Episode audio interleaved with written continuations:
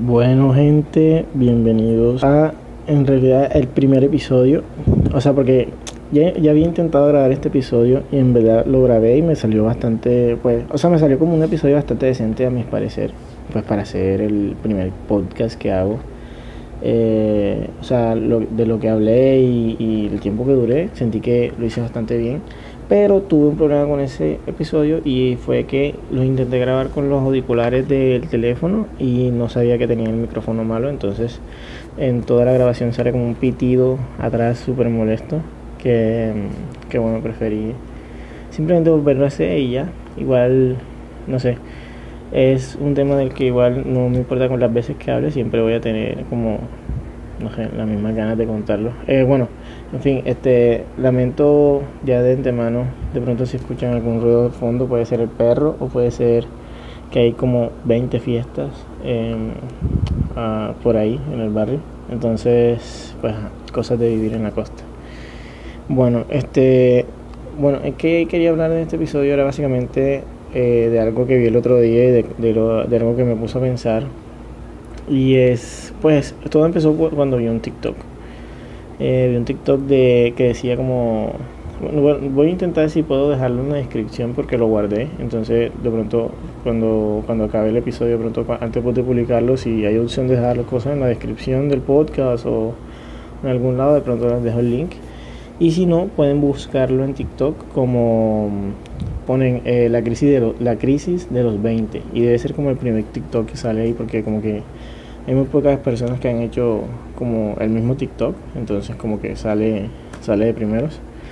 Um, entonces, sí, ese, ese TikTok básicamente hablaba un poco de lo que, de algo que, eso sí, de la crisis de, lo, de los 20, que es como algo muy peculiar, que no sé si se le, le pasará a todo el mundo, pero por lo menos yo sí siento que lo estoy sufriendo mucho y pues habla mucho de eso, de que uno a esta edad como que siente, como que uno cuando era pequeño eh, siempre le, decían lo que tenían que hacer. O sea, lo que tú cuando eres niño siempre te dicen lo que tienes que hacer. Y cuando creces es como que tienes una cantidad de libertades y, y, ya no tienes que esperar ninguna instrucción de nadie para seguir viviendo. Pero aún así no sabes qué hacer porque ya estás acostumbrado a que, a que eso, a, que te, que, a lo que te que hacer, a, a, qué, qué paso sigue en tu vida. Entonces entramos como en esa crisis y, y no sabemos qué hacer y hablamos un poco más eh, también de, otro tema que es como el miedo a perderse o, o eso es como un, algo que está pasando mucho hoy en día. No sé cómo se le llamará, si, si no, iba a decir síndrome, pero síndrome no tiene nada que ver. Pero no, algo así como, no sé, como algo que, que pasa mucho hoy en día que es el, el FOMO, o el, el Fear of Missing Out que es básicamente esta sensación que tú sientes que, que te hace pensar tipo estoy, o sea, estoy haciendo algo mal. O en mi caso por lo menos es así, como que el FOMO para mí, o mi, mi FOMO se, se expresa como el, marica, algo estoy haciendo mal. O sea, tipo, ¿por qué esta persona que tiene menos edad que yo incluso en muchos casos, o tiene la misma edad que yo, porque esta persona está mejor que yo, ha tenido un avance tan grande, o sea, es increíble cómo pueden, o sea, cómo a mí a veces me sorprende cómo, o sea, dos personas de la misma edad pueden tener tipo, o sea, vidas totalmente distintas y ya no solo como en los contextos, sino como en la forma de apreciar la vida, que obviamente también va de la mano mucho en, lo, en los contextos, pero no sé, me parece algo loco. Eh, y, y, eso, o sea, y es como que es, tienes miedo, o sea, si tienes miedo a, eso, a que estés haciendo algo mal y que ese algo no te deje, digamos, cumplir por las metas que, que quisieras cumplirte y, te sientes súper, o sea, como extraviado, como, como desesperado, como por buscar una respuesta que nunca, que a veces nunca encuentras, como que simplemente es algo que pasa y ya. Y no sé, me pareció esto, eso bastante loco. Eh, y quería comentarlo un poco en parte. Y pues, más que todo también quería comentar en este episodio. De pronto se haga un poco corto, pero pues, es que no puedo hacer mucho más. De pronto lo que yo quiero son formatos así, en verdad. Pero bueno, en fin. Este, quería hablar del FOMO, de eso del FOMO y también quería contar una historia bastante triste que me pasó ya hace una semana. O sea, no mentira, no sé si pasó esta semana, es que no, no, no me acuerdo muy bien. Pero pasó hace, hace este mes que lleva en estos días. Em, algo bastante traumatizante, o bueno, no traumatizante, pero sí fue algo como muy que me hizo reflexionar. Y para poner un poco de contexto, pues yo soy de Montería em, y pues básicamente ahorita estoy trabajando eh, en un como en una, una mayorista de gorras y cosas así en un local. Eh, a la vez que estudio en una, en una, universidad de acá de Montería y pues estuve trabajando en ese efecti y en estos días em, pues estaba atendiendo yo todo normal y eh, cuando en un momento eh, alguien me grita como que, mira, ven, eh, ponle una silla que se va a desmayar. Y yo decía como que, ¿a quién? Y volteé a mirar y era, era una señora, pero o una señora súper mayor, tipo, sin decirte mentira, como 80 años. O sea, era una persona demasiado, demasiado adulta. Y la, señora estaba muy mal, la señora estaba literalmente que se caía. Y, perdón, si se escuchó la vibración. Em, ¿Qué iba a decir? O sea, la señora estaba súper mal, era una señora muy adulta. Y la sentamos un rato, le dimos agua, eh, hasta que empezó como a sentirse mejor y ya después de un rato le, le, ofrecí llevarla a su casa porque vivía como a, dos cuadras de ahí mismo donde le queda el efecti. Y pues la señora accedió pues la iba llevando así del brazo ella agarraba mi brazo. Y en ese transcurso de, de ahí de, llevarla a, las dos cuadras donde vivía eh, me iba contando su historia. O sea como que empezó así a, le pregunté yo creo que todo lo detonó una pregunta que yo hice que fue eh, ¿Y usted con quién vive? Creo que le pregunté yo. Y ella empezó y me dijo, no, que yo vivo sola y que lo que pasa es que yo nunca tuve hijos porque eh, mi esposo murió. Y entonces me dice eso, me dice que su esposo murió, me dice que, que, que ella siempre quiso tener hijos, pero no, que todo fue muy repentino y pues no supo pues, pues ya era alguien mayor como que esperó demasiado quizá o no no es que haya esperado no es que haya esperado demasiado no es como que existan demasiado a mi parecer. Pero quizá no sé la, no tomó la, la, decisión en el momento de, en que la vida lo se lo ofreció quizá no sé hay muchos factores.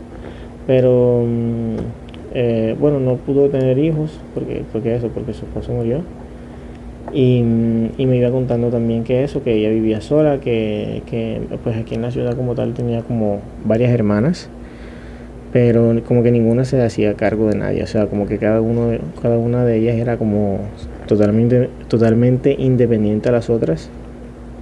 Entonces, como que sí, como que estaba sola básicamente, que no podía conseguir eh, empleada de servicio porque nadie, pues como que nadie quiere que trabajar ahorita de eso, no sé, no sé cuál es el problema que hay en eso pero básicamente como que no podía conseguir o no había podido conseguir todavía una una empleada para que pues la ayude y eso. Y no sé eso como que lo quería traer ahorita a la mesa a la mesa por así decirlo eh, la mesa imaginaria.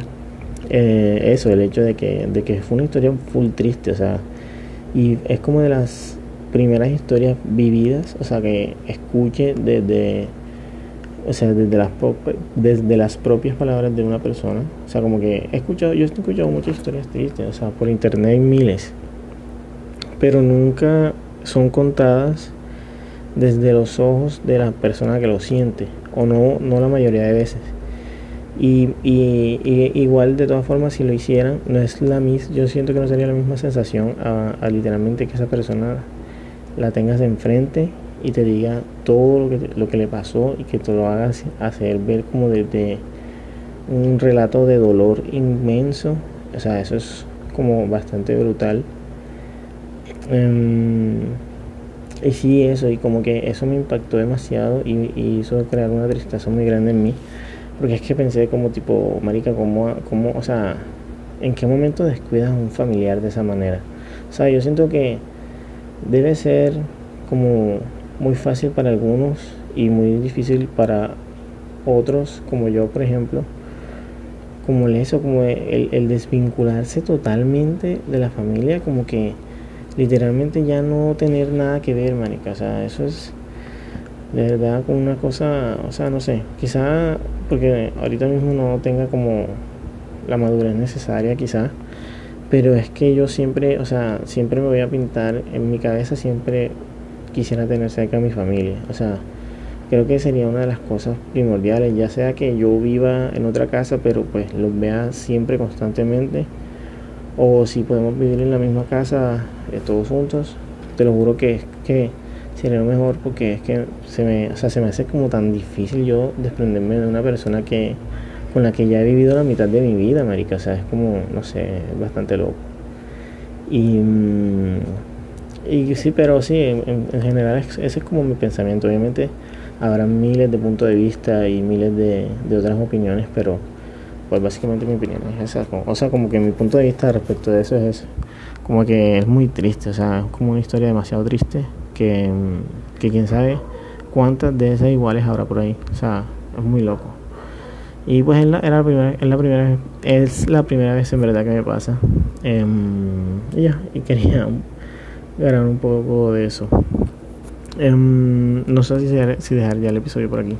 Creo que ya tenía que contar todo lo que tenía que contar más o menos. Ah, bueno, quizás les pueda comentar un poco de que por ahí eh, fui a la iglesia. fui a una iglesia que me invitaron unas compañeras del trabajo y pues después de pensarlo demasiado como que accedí y la verdad es que no me arrepiento, o sea, fue una experiencia demasiado linda. Em, o sea, fui como, como, como, como más o menos como sin expectativas, o sea, o tan altas, porque en verdad como que yo decía, estoy viniendo más que todo como por compromiso, o sea, como que, como que sí, eso, como que dentro de mí yo sé que esto es solo por compromiso, porque, porque en verdad no, no tenía muchas ganas de ir. Y cuando llegué, pues me, encontré con un ambiente muy tranquilo, o algo que ya había visto antes, o sea, como que muy, sí, de iglesia, costeña, o sea, ya hay que entender muy bien el contexto. Eh, pero básicamente yo creo que la mayoría se podrían hacer en la imagen, como que sillas Rimax, cosas así. Bueno, en fin, lo típico, o sea, no, no es nada malo, solo que ya es un estereotipo en realidad. Em, y sí, como que sea ahí y después lo, bueno en, verdad todo lo, lo, que más más más me impresionó y lo que más yo creo que me gustó es que sea la que o sea que haya un pastor y una pastora porque bueno, yo no sé mucho de religión pero por lo menos en la iglesia donde va mi mamá que son o sea como que bueno eso es otro tema para otro día. Em, en esa iglesia es pecado que o sea es pecado que literalmente haya mujeres pastoras. O sea, no hay mujeres pastoras, no hay mujeres que puedan predicar la palabra. Porque en la Biblia, o sea, según lo que entiendo, es porque en la Biblia no hay como eso, como que nunca se enseña eso, que la mujer tenga que, que estar relacionada con la religión de esa manera hasta, hasta poder predicarla. Y eso es bastante loco, porque yo pensé que eso era de algo de la, de la religión, o sea, de manera global pero no, o sea, en verdad eso es netamente como como de esa religión y ya, o sea, es que es tan complicado, no sé. Y, y me, o sea, me hizo pensar en que, por lo menos en esa iglesia donde les digo que va mi madre, que son así, o sea, ahí al final entonces ellos quieren decir que el, el, o sea, la responsabilidad de la mujer básicamente se, quieren decir que se va a salir literalmente a, a ser la esposa y a, a, estar ahí al lado del hombre porque no tiene más nada que hacer, o sea, no puede predicar, no puede hacer nada, o sea, es como una de las, o sea, es tan machista eso que, que al darme cuenta de eso, que la verdad nunca lo había analizado de esa forma, es como muy impactante a primera vista y muy eh, decepcionante que haya gente que todavía no se no abra los ojos y vea eso, o sea, como que está ahí. Pero pues supongo que si a mí me costó verlo desde un principio, también para otras personas que no vean como más allá de, un pequeño cuadro, o sea, es mucho más complicado todavía. Pero bueno, en fin, la religión es un tema que, que no sé, que podría hablar o muchas horas o, muy pocas, porque depende del, del, humor con el que entre el tema. Em, bueno, yo creo que ya ahora sí por aquí voy, voy a ir parando esto. Este, este fue más que todo el primer episodio. Ojalá este sí se escuche bien. Y, y nada, la verdad, super cool. Eh, la verdad, había intentado hacer esto, o sea, estos dos días que pasaron, pero, o sea, me daba tanta pereza, o sea, como que me gustaba. muy adicto ahorita el celular otra vez y, voy a intentar dejarlo, porque es como que me gustaba y me quedaba viendo ahí, o sea, no sé, una locura. Y bueno, ya, este, por aquí por hoy.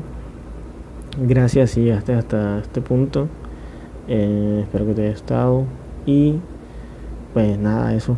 Espero verlos o escucharlos o leerlos o no sé en una próxima ocasión. Em, bueno, ya, bye.